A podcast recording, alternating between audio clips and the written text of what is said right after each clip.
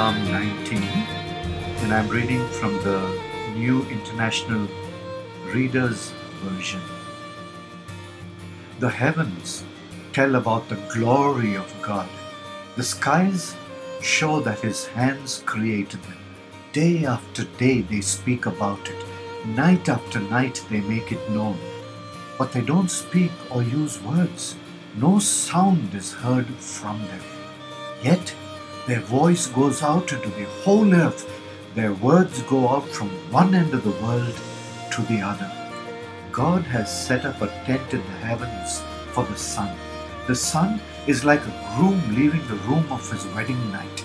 The sun is like a great runner who takes delight in running a race. It rises at one end of the heavens, then it moves across to the other end.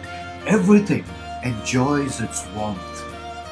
The law of the Lord is perfect. It gives us new strength.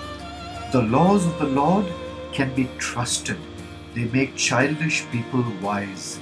The rules of the Lord are right. They give joy to our hearts. The commands of the Lord shine brightly. They give light to our minds. The law that brings respect for the Lord is pure. It lasts forever. The commands the Lord gives are true. All of them are completely right. They are more priceless than gold. They have greater value than huge amounts of pure gold. They are sweeter than honey that is taken from the honeycomb. Your servant is warned by them. When people obey them, they are greatly rewarded. But who can know their own mistakes? Forgive my hidden faults. Also, keep me from the sins I want to commit. May they not be my master. Then, then I will be without blame. I will not be guilty of any great sin against your law.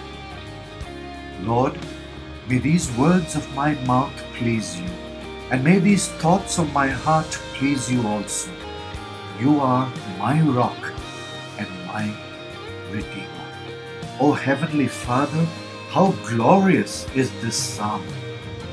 As we are pointed to the heavens that talk about your glory, as we are asked to look at the sun and remember its how glorious it is, how it rises at one end and sets at the other, and it brings warmth to everyone, and how your law is so good, it's perfect, it can be trusted, it is wise, it is right, it shines brightly, it is pure, it is true. Oh, so many beautiful promises, more priceless than gold.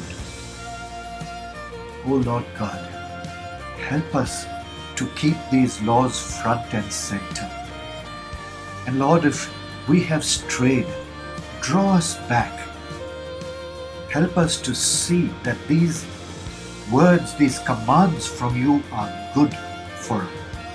So then we too can join with the psalmist and say, May the words of our mouths please you.